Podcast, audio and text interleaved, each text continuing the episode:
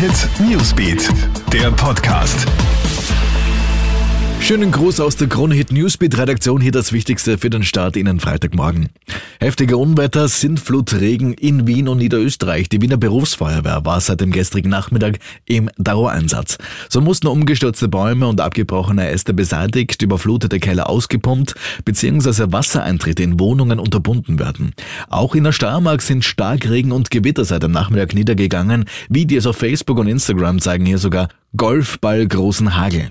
Wieder sorgt ein Freizeitunfall für ein Todesopfer. Bereits zum dritten Mal kommt es in diesem Jahr bei der Drachenwand nahe Mondsee in Oberösterreich zu einem tödlichen Unglück. Eine 25-jährige Tschechin ist beim Abstieg 50 Meter vom Klettersteig abgestürzt und hatte keine Chance zu überleben.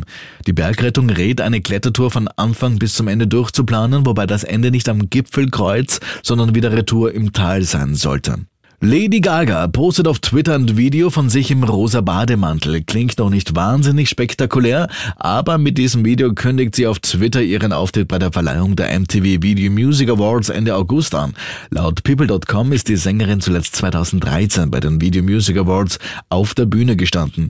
Bei der Gala sollen auch Künstler wie The Weeknd, BTS und Doja Cat auftreten.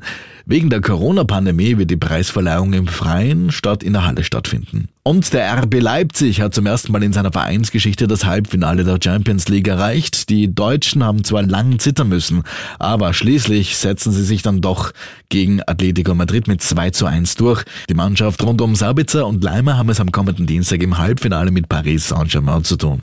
Mehr Infos bekommst du laufend in unserem Programm und auf KroneHit.at. Wir freuen uns, wenn du diesen Podcast auch abonnierst. Schönen Tag noch. Hit Newsbeat, der Podcast.